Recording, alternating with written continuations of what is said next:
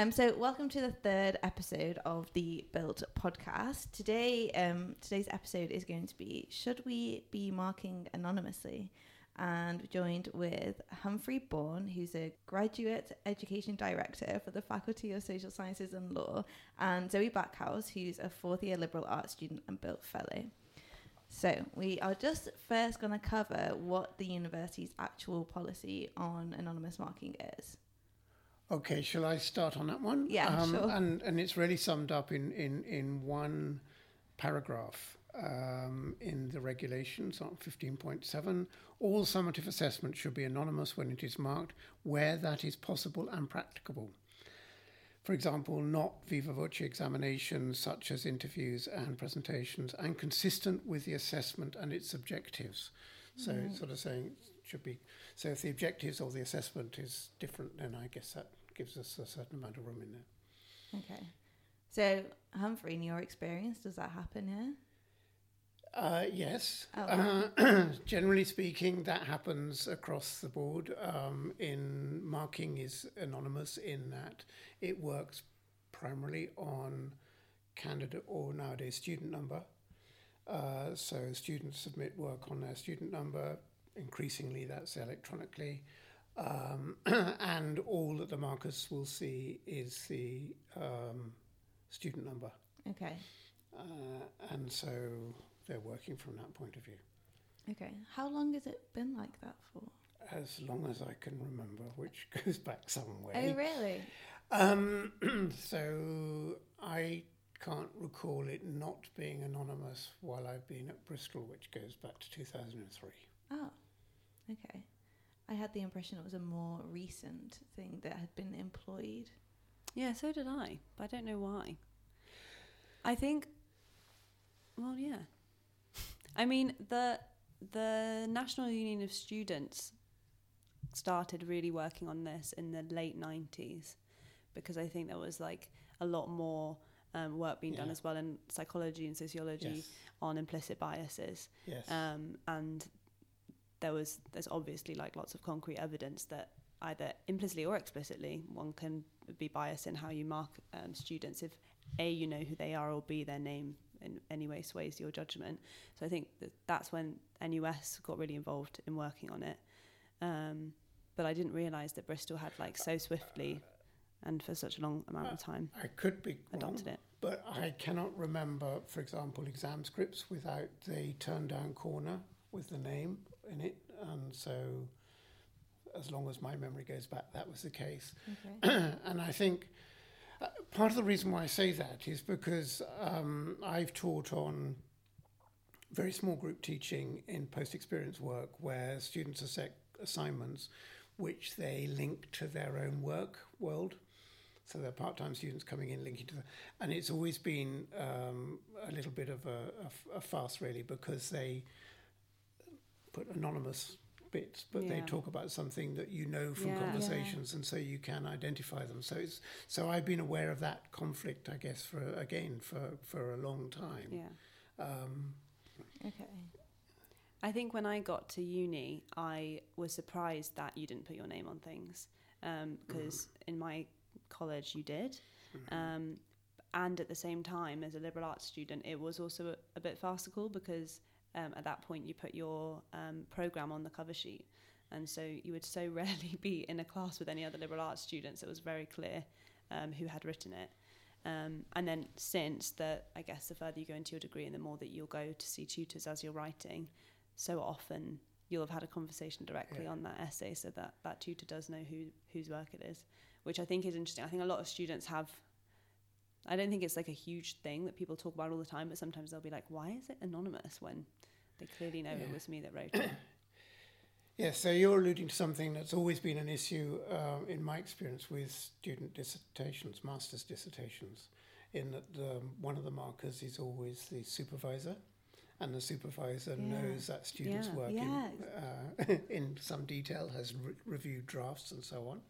And so that would be one of the exceptions, I think, in the regulations that accepts it, is that if you're going to have a supervisor as a marker, you cannot then have uh, anonymous marking Okay. without somehow zapping from the memory of all your yeah. Yeah. you know of what's gone on before. Right. But I think I do understand the overall principle, particularly if you're marking huge amounts of work in not an awful lot of time. So, like if you're marking like 50 undergraduate essays, um, and therefore you are having to work under a lot of pressure with not a huge amount of time per paper.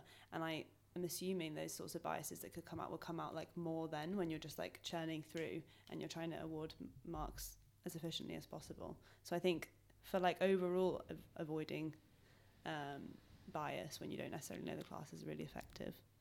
But it, yeah, it definitely becomes less and less relevant the further the student gets through their degree. Yeah, I, I agree with the, the, the, the, the larger the class, the larger number you got to mark, then some of the arguments in favour of um, having a known Mm. knowing your students begins to dissipate because the large numbers Yeah. means that you it's impossible to know Yeah. all of your students and therefore there's a problem occurring there. Um, so yes, I agree with that. Um, but I think that there are other biases that can also come in with large, when you're under pressure and you're marking very quickly. Yeah. Um, clarity of English, for example, would be one. Exactly Um, what I was thinking. yeah. Yeah. and so you might well find yourself biasing towards those people who can express themselves better, Yeah. which is a another worrying sort of bias, really. True. Okay, so um, so I guess what we really want to cover is should we keep marking anonymously? Obviously, the the biggest flip side of that is feedback and not being able to, you know, a student's feedback journey and them always being marked anonymously. They can't go back to that marker and say, you know, what happened here? Can you give me some specific feedback on, you know, further to what's already been given in the essay? Um, is that a stronger argument that will outweigh the anonymity that's that's currently given? I've put myself in a position in the last couple of years of saying yes. I think that um, that the argument against uh, anonymous marking is now stronger than the argument for it. Um, I say that with some caveats because I think there has to be different mechanisms in the uh, way of dealing with things like halo effect and bias and so on like that that can happen. The reasons for anonymous marking is trying to remove that. Um, my reasons are on two areas, and one is to do with assessment, and the other one is to do with trying to reduce the incident of contract cheating. So there's two complete, two related, but they are different things. And um, you know, we, we, we as a university, uh, along with not some other universities, but we seem to have this badly, have struggled to be able to convince students uh, that our assessment processes are helpful or useful or whatever. And I think anonymous marking has a role to play in that um, because it. uh, What what anonymous marking can do is actually it creates a distance between the student and the marker, um, and it, it it therefore from that encourages um, or, or I think I should start that one again because it doesn't encourage, it discourages a, a relationship mediated through the piece of coursework Yeah. sort of thing that might be, be looked at. Um, it removes one of the most useful forms of, of feedback, which is essentially feed forward, actually, rather than feedback, of, of, of where uh, a student might, you can set an assignment where the formative work is actually drafts of the summative work.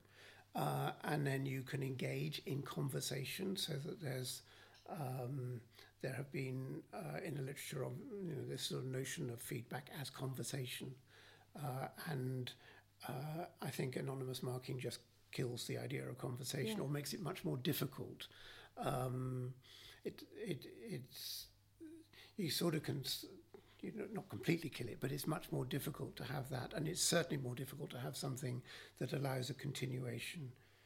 Um, but it goes back to your point so earlier on: is that is that the larger the number of students in the group, the more difficult it is to have those sort of types of feedback where you can have that I mean, it is a tricky. It's it, it is a mixed message that you get as a student, which is really really encouraging people to go and um, talk to their tutors and be um, really proactive, but also to submit work anonymously, um, and or or to build a build really work hard to build a relationship with your tutor while being in massive class sizes Yeah. because of the the increase in student numbers. And I think that those are tensions, and most people will just opt not to be that proactive person and the the kind of submission of it as a num- of your essay for example as, as just a student number kind of reinforces um, maybe that you are just a number. yeah Yeah. Mm-hmm. maybe yes Mhm.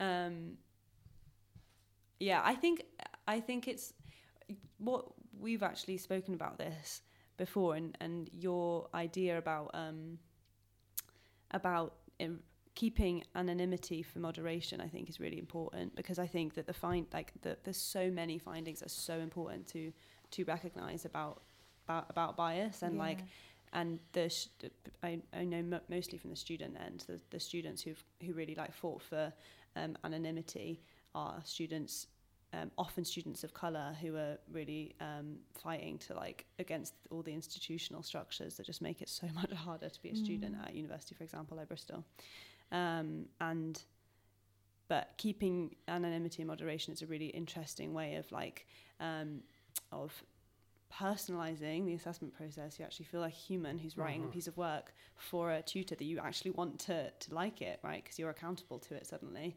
Mm. um, and at the same time ensuring that um, when that work is being moderated it's not um, having biases affect it or if a bias has already affected the marking that will hopefully be exposed in moderation Yeah. Um, Yeah. which I think is a really interesting solution to probably actually quite a few problems either for or against anonymity maybe Yeah. it's bit of both is the answer Yeah, I mean, I think I, I said before that there need, you know, the qualification of, of, of having um, marking which is not anonymous, and, and that is one of the qualifications is that there needs to be a process that is anonymous. Yeah. And I see that as through the, moder- the moderation process, because the moderation process anyway is a step back. And, and in my view, it really needs to be asking the question, is this marking fair and consistent throughout the entire class? yeah We already have situations when large classes where there are multiple markers. Um, and so you can envisage a situation where those multiple markers are dealing with small enough groups where they can have that personal conversation, feed forward class uh, meetings in between um, submissions in order to be able to enhance students' learning. Um, all of those very positive things about student learning, but at the same time, you then have somebody stood back from it who Yeah. looks across the whole lot and say, uh, is the marking fair between the markers consistent in in how they are marking and works well? And I think that that has to occur. That there's there's a number of changes that have to happen for that to be effective. Um, one of them is that I think it requires clarity on the marking schema that is being used. What qualifies for a yeah 2 1 first class 2 2 that sort of thing and and having the descriptors really quite clear so that the markers and the student understand what the descriptors are that they're aiming for and that those are apparent when it comes to a moderator looking at those um, so I think that that's that's an important part of it. I think the other thing is that the moderator has to have teeth, as it were. It has to have the ability to be able to go back and say, "I don't agree." I, I was wondering that line." yeah how often do uh, academics get pulled up on marking Well, um, so I've looked at a few moderation guidelines for moderators, and sometimes you sort of feel, well, because the because there's such a uh, again comes back to the processes that we have for exam boards. We don't like to have to alter marks uh, if we can avoid it and this sort of thing. So that's apparent through a lot of our processes. Um, so there's a danger that the moderation looks like it's taking place because somebody's doing something and it's looking at something, but is not necessarily equipped with the responsibility and the authority Yeah. to be able to say that marking doesn't feel consistent with the rest of your marking somewhere, you know, look at it again Yeah. and somehow have the ability to get that corrected. So I don't think it's quite right. yeah yeah it would ha- yeah Yeah. And just picking back, back up on that issue that you said, um, Humphrey, of moderators have to know, and it has to be clear with markers and moderators what a 2 1 and a, a first looks like. Even within those boundaries, how do we distinguish between a 63 or a 64? And then how does that go back to moderation? Like, It's How is that done in, in um, in your experience? through experience Yeah. is, is one of the reasons. I was, I was reading a, a paper just recently about uh, how, and it's based on uh, some interviews with markers as they were marking, essentially about how they arrived at the mark that they did. And it came up with some quite interesting findings. Quite a recent study, and I think it involved about 12 or 15 markers. And it was really exploring in real time, so they were recording. Okay. Um, the first thing it came up with was how markers, and I recognise this when I read the, the transcript sort of being quoted, was was as you're reading something, you're thinking, oh, this looks a bit like a two one, you know, sort of thing, and you're saying, and so you're immediately calibrating into the category where it's Yeah. marking, and then as you read it, so you then go up or down that. Um, and then uh, several of the markers said it's at the end when they check to the guidelines to double check where they are, and that's how I would mark as well. As I have this idea, I think this is two. It's quite a good two one actually. Okay. Is it a first or is it a two one? And I'm not quite sure. And then I go back to the guidelines and say, well, I, the descriptors I've used to describe it, do they more accurately describe something that's a two one category or a first class mark category? Okay. And that's a, but it is, you know, it's an art in a way. I mean, There's- in there's- um, different parts of the university, they use the 21 point marking Yeah. scale, don't they? Um, it, that's not consistent, is No. it, across faculties? And that uh, uh, an academic in biomed was t- talking to me about it, and it sounds really effective.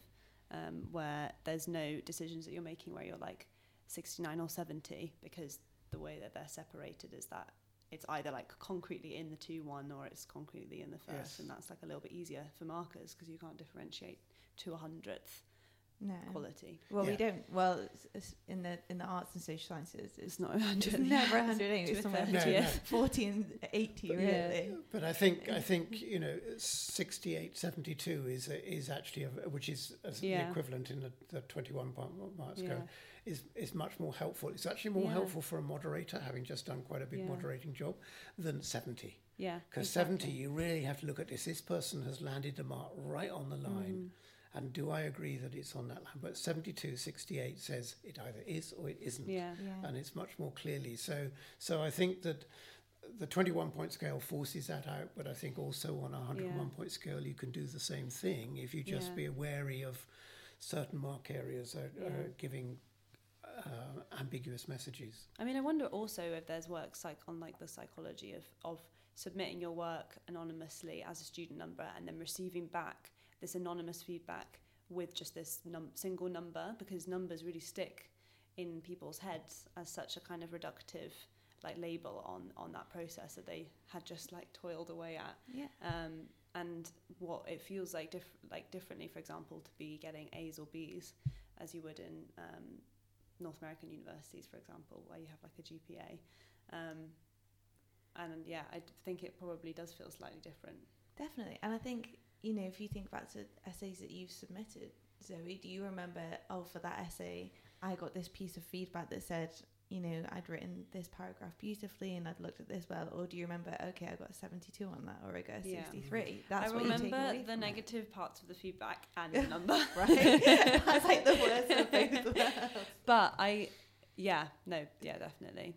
Um, and I think, I guess, like this is a conversation that's moved beyond just anonymous marking, but it is if it's something that that people are interested in addressing or or, or just working on, it is part of so many other aspects of the student Mhm. experience and, and the Mhm. the academics experience. Like it is about um, marking and it is about feedback, and at the same time, if you were going to remove anonymous marking at the first point of submission in the name of students um, getting more engaged in like getting feed forward etc you have to change assessment practice itself because Yes. in so many departments there's a single piece of assessment at the end of a term um, or there's only two pieces of assessment so that f- but they don't connect at all so that feedback that you would be getting may just not even relate to what you're doing Mm. next and i think it's would and should be part of a more holistic move to like actually making our assessment way more embedded in our in our teaching and learning Yes.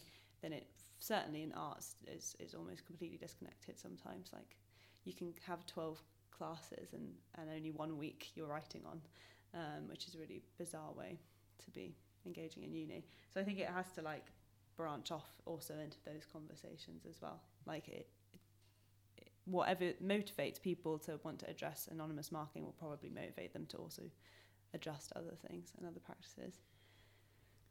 So, do you think there are, there's a general feeling among academics and among students um, that people want to remove anonymous marking, or do you think it's still a really popular practice?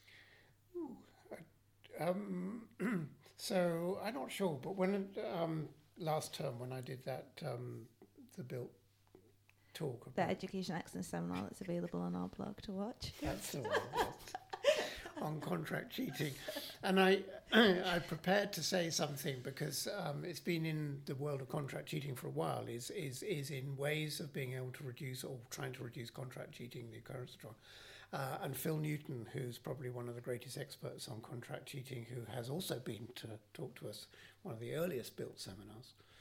Before Uh, my time. yeah, it was, um, and we should get him back again, basically, one day, because he's a good speaker and very interesting and so on. But he said, I've heard him when he talked on a BILT one and also at a um, workshop I went to last year where he is speaking again. In both times, he said, we should look at um, anonymity because it is a problem when it comes to because again it comes to, it breaks the link between tutor and student Yeah. and if I'm just a number Yeah. and they yeah. don't, you know, uh, why should I w- be concerned?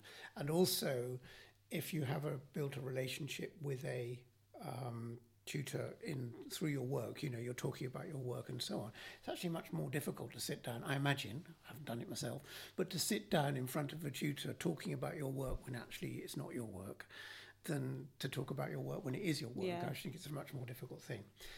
But when I was giving that talk, I was sort of couching it a little bit uh, like Phil Newton has done when he's done it, is sort of saying, well, I think we need to explore and look at it. And I was quite pleased with the reaction. I think you might have been there, um, but there was sort of like uh, almost a chair. It wasn't quite a chair, but it was sort of, yes, I agree, that sort of thing. And there was uh, the feedback I was getting from the room was Yeah, actually there was really some support positive. for it. Yeah. For But that if we idea. if we do want to do anything, for example, in to f- for students not to feel like a number, Yeah.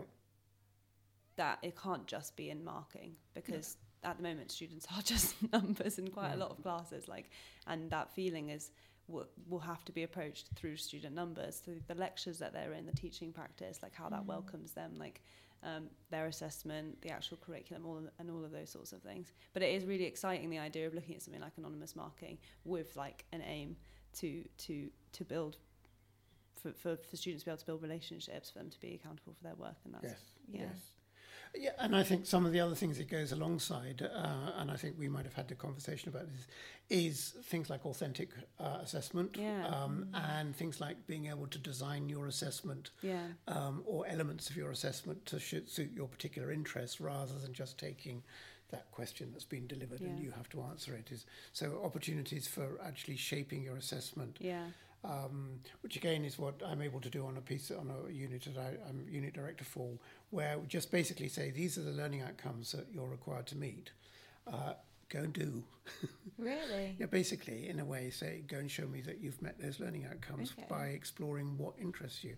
And we're seeing what keeps on blowing my mind uh, uh, because I think the students just get into it because Yeah. they're doing something that interests them, and so and we're seeing sort of you know reading people reading around a subject area that they might have done for a dissertation, they might have done for you know a journal article, writing so, you know 60, 70 references, this sort of thing, and it's clear that they've read them. Yeah. Um, and and but that's so exciting Y- you but know, that's and because they're interested. I know another academic, um, actually in French, she's doing the exact same thing with the unit with her undergrad. She's doing it with, um, and she says these are the learning outcomes. You go away and you create a piece that meets these, but you can do it on what, whatever topic you want to. And she said she's never seen um, students get so into an assessment like they get into that one. Yeah. And why? But why is that? Is it because there's a sense of autonomy with the subject, or is they get? I don't. I don't know why that would be in particular. I'm assuming that it's just so exciting to have your own project and to invest yourself in it. Um, the dissertations that myself and my friends have just written, and although the format itself was so dry and hard, like sitting down and writing 10,000 words, the um, topics were our passions and like yeah, you go through a lot of crises with it. Um, Mhm. but that's much more about the form rather than the content and being able to just, uh, particularly in liberal arts, which is a really fantastic degree where you are always having to be that kind of independent person who's like look, reading loads around a subject and pulling ideas together in combinations that you would probably not have been taught yet Yeah. um, is just like really great. And if particularly if you get a, a clear message from your department that's really empowering right that's like i trust you and i want you to really engage in this unit so you just go ahead and, and pursue what you want to. When that's the ethos it really makes things way more exciting. And in our department that's particularly it. It's like we want you to just go and be as bold and ambitious with with mixing disciplines as you can be. Um, yeah. So i can Mhm. imagine that that really affects it. Um, particularly is even better when the form itself is a little bit more interesting than just writing. So if you're doing academic work, but you're also producing like a portfolio of other um, things, is is really fun. Yes.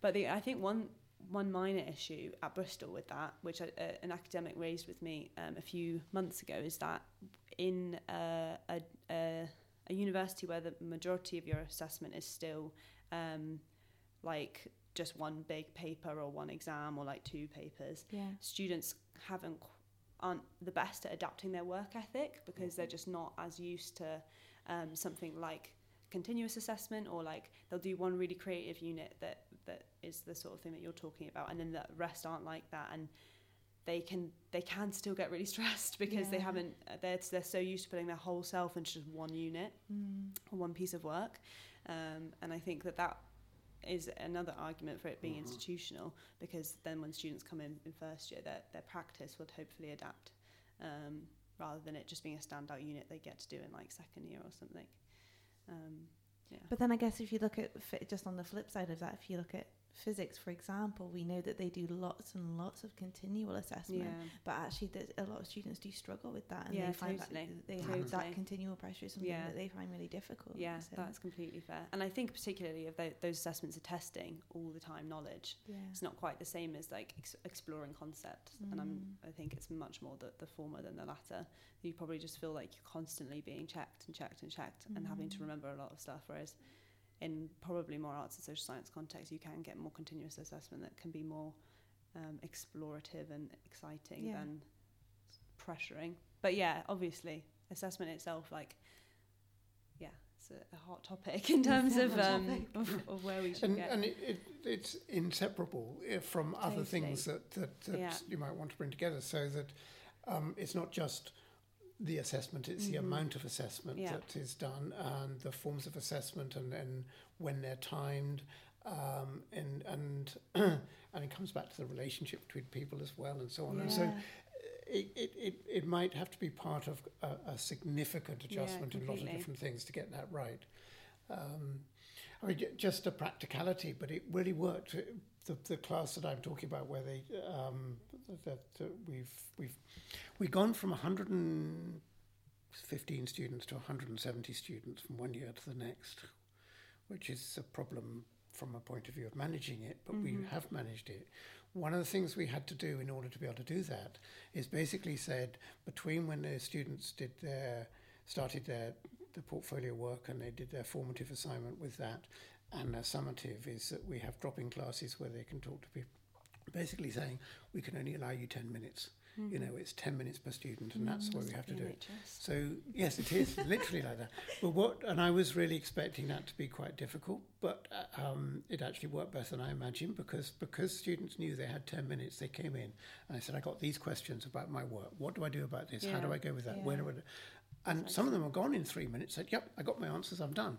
Um, and so it actually helped to focus minds and so on. But it, it it's all part of you know it joins in together. It's it's it, I don't think you can separate um, just switching the way you're doing marking uh, Exactly. to uh, and leave that on its own. It Yeah, sort of ties in and, and the way you're making assessments and designing Yeah. assessments.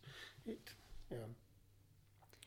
It's On a what huge you- beast. Yeah, it is. Yeah. But it's so worthwhile, like um, prioritizing because it really Mhm. just like is at the root of so many aspects of your your time on campus, whether you're a, an academic or a student. Like it ties together so many parts of what you do, your assessment.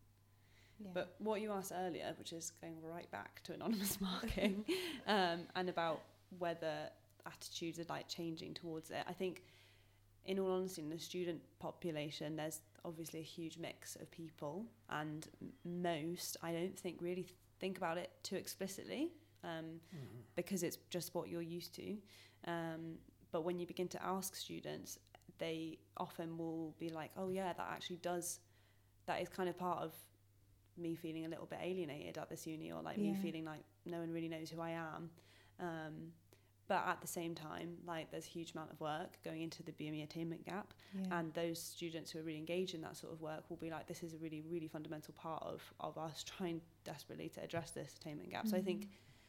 there is as will be in the in the staff population like lots of approaches um, and lots of feelings about it um, but nothing so concrete as to be like we should get rid of it or we should always keep it No. um, And maybe it needs to be partial anyway, in that uh, Totally, certain yeah. types of assessment will lend themselves much more to anonymous marking uh, because of the structure of the Yeah. assessment and the structure of the Yeah. marking, and other ones won't. And it's so perhaps it's not necessarily something about sort of either one or the other, yeah but trying to find the appropriate blend. Yeah. And then when you do find a blend, when you do have a marking that is is is not anonymous, what's the opposite of non-anonymous? Known or something like that. But anyway, um, that you have the right structures in place through moderation and so on to Mhm. ensure that there is a double check Yeah. on those really important issues around um, biases and Yeah. halo Mm. effects and so on. Yeah. One thing um, that I thought was kind of related to this area is I've increasingly like learned or heard students talking about the fact that a grade that you get um, on a paper marks such a small aspect of it because it is literally the the last draft you've written and you could have written three drafts beforehand so it's just one quarter of the actual writing in some ways um, and it doesn't have any engagement with the whole process of, of putting it Mhm. together and all No. the things you read that you didn't include and all the Mhm. Thoughts that you went through alone in your head Yeah. um, and the, and often the effort um, that students will put in, which could be attending seminars, it could be going speaking to a tutor, it could be doing a really kind of ambitious like set of reading, etc. Or it could be buying an essay off the internet. Or it could be buying an essay Yeah. off the internet. Just a lot of effort. Um, and how do we recognise e- effort as well as attainment and whatever attainment is? Um, and how do we, rec- yeah, just like Should we? should we? I don't know. But a lot of my friends have been like, I kind of wish it was like in school when you got like an A for effort and then a B for like Mm. French because you were- weren't that good at it. like that, and that is something that people do have all the way through being in school. Um, but I, I have no idea how you would mark it. I, don't, I almost don't think you should. I don't think you should be marking every single aspect of what you do at uni. So maybe it's not about marking it, but how do you recognise it? Like, how do you understand processes that people go through as they're putting together a piece of work? So it's not just alone. You're not just doing it in your Yeah. head. Um, and I don't know whether that is doing drafts. So like you send in a first draft and then you get you work with that academic and then you write a second Mm. draft and then at least they Mhm. were engaged in like your process of production Mm. Yeah. and you felt like you weren't just um, learning things alone. Yeah, Yeah. But you can imagine that there might be some interesting ways of being able to do that within a marking Mhm. regime, so that it may be that, for example, uh, you can bank some marks, as it were, on your drafts, so Yeah. that you have an idea whereby first draft is worth 20% of the unit assessment and you Mhm. get a mark for that and then you get the feedback and then you Yeah. work on it and you try and get and so Mhm. you actually really do nice get uh, rewards for everything going along. Um, you know, there are ways that we you can rethink the the, Yeah. the the process if you, but uh, but anonymous marking would kill that idea. You couldn't be able to do it. So, Yeah. so it's, Mm. it does open up possibilities. The other thing, I don't know if it's worth lobbing in now, but we can always um, take it out. but the other thing that I think also has an impact on students, in uh, it'd be interesting to see what you think of this, Zoe. The, the, the UK grading structure, where at undergraduate it is, you know, first, two, one, two, two, third. Uh, postgraduate, it's distinction, merit, pass. Um, it, you, you know, you get to first, and in most marking schemas, that's 70%. And then you got that whole stretch Yeah. between 70 and 100% where you could work to get really brilliant marks and things. And we like to be able to give marks in those areas, but there's no sort of return, as it were. And whether we should be thinking of GPA as a sort of, or something similar to that, I keep on wondering about it, and whether we're constraining ourselves by just having basically four categories of marks. Yeah. And GPA works, doesn't it? As if in it averages out how many A's, A minuses, B's, etc. that you got, right? Yes, I mean, I, I don't know it well enough to know if it's always based on a um, on a literal grade rather than a, a numerical grade, or whether you can actually work it with a numerical grade as well, just as easily. Yeah. But you could, your average mark is what you're aiming for, so that um, I mean, it's I'm sort of trying to think on my feet, as it were, but but it may help as well when you see where we had earlier on these examples of of, of people excelling themselves in their work, really doing very good work. Um, but they still only get a first, as it were. Yeah, I, yeah. Yeah. I think uh, anything, I don't know whether it's GPA or what, but anything that kind of addresses this issue, particularly in arts or written um, disciplines, of only being able to score between 40 and 80, which is fine if you want to have a 40 point marking scale, mm. introduce a 40 point marking scale. Mm-hmm.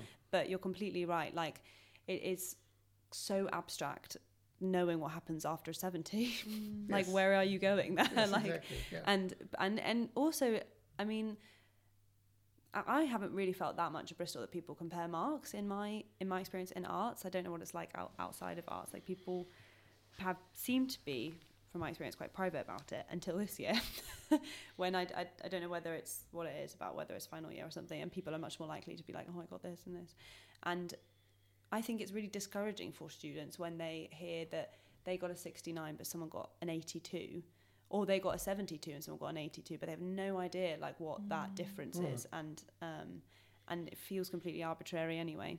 Um so yeah i think it would be if we were looking at it in terms of how you motivate students it would be really interesting to like look at that kind of 30 points that just hang after a 70 what does it even mean to get like 100 but then it, you're but all graduating with these same grades whereas in in Yeah. some disciplines it's way you can actually get 100 well, in in math, three times as many math students graduate with a first than history students do, yeah which is insane. Last year, I think someone told me in civil engineering that seventy percent of his cohort graduated with a first. oh my god. Which is insane Oh compared to you know some of the other subjects. And even that's changing over the years and how do we tackle that you know? It's just and should we tackle that? And is that just the way things are going? So. But I don't know if a GPA necessarily addresses the difference in disciplines because I can imagine if you do have a GPA, then the engineers and mathematicians would all, would get higher because you, it's easier to get, not easier, but it's more li- realistic to be able to get an A, Mm. aka 100% on something. But yeah, no, I don't know. but I think as well that issue is if you are a student who's very very high achieving um, and always wants to get in like say those the, those maths and science subjects where you can get really Mhm. high grades if you're someone who's you've got 90s and then suddenly you start getting 70s which to a you know, an art Yeah. student is really good, Yeah. but so that they suddenly feel like they're failing, Yeah, and then that's so is, true. is that okay? And it's it's such a difficult area. We also see it quite a lot with international students when they get their mm. first mark and they're given, well done, you got 65 or something like that. And they, Oh, 65 course. is dreadful. yeah, yeah, yeah, yeah, And, and so, you know, mm. because they're calibrated on the idea that that sort of work would be 85 or Yeah. 95. Yeah. I mean, it did. I was at McGill University last year in Montreal, and they used a GPA system with letter grades, Mhm. and it was for me worked so much better because you could put in a lot of effort into an essay and then get an A back, and there wasn't anyone who got like an A star or an A plus. Like you knew that that wasn't. It could like in your head you could be like, oh, that was between seventy and hundred, but you're not. You're just like, okay, that was like a really good essay. And because they didn't have the kind of granularity of like a numerical marking system i think it was probably a lot easier also for those markers to be able to award them.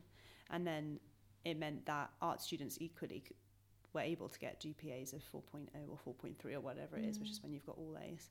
Um, but they also have way more classes and like way more assessment. We- yes, that's um, right. So, so they, they can get those very fine adjustments in Yeah. the, in the GPA Yeah, because of the number. exactly. And you'll yeah. be getting at the end of a term like 12 to 15 assessments back with all sorts of like letters and grades and things. And they're all summative. Um, it depends. It really Okay. depends. Um, but mostly, yeah, almost all so, of them. so me were they relatively small pieces of assessment? Or, Yeah, I mean, Yeah, they were. Um, yeah, the longest I did was about a three or four thousand word essay, which was a third year um, year. Um, yeah, they were. But some of them were not necessarily long, but they took a long time because they were quite creative. So, like, I had to put together at one point a, a proposal for a funding bid um, to support a charity in Montreal. And it wasn't the longest thing I've ever written, but it took me so long Yeah. um, because it was a whole new way of writing and Mhm. researching um, and advocating, which was really exciting, like really, really cool to do. Um, but a lot of it really just depends. It's so, yeah, so interdisciplinary. So I was doing four, I would do four classes, and they were all in different disciplines, and they all had really different approaches. But even English, even English, I love the English department, by the way. Um, I actually do. They're like the best academics ever. But the assessment here in English is so boring. Um, I mean, the assessment in English at Bristol is more um, less creative than in other aspects of the uni. Um, at McGill in English, they e- even there there was that encouraged creativity because they had way more assessments to play with. So you could do like some people did creative writing. Mhm. Um, then you would do an academic essay. Then you may do like I don't know, like an abstract, and you would just write an app. Like all of those things, you were just encouraged way more because they had to assess you more. Mhm. That was tangent. We've gone It was a on bit of a tangent. That was a big tangent there.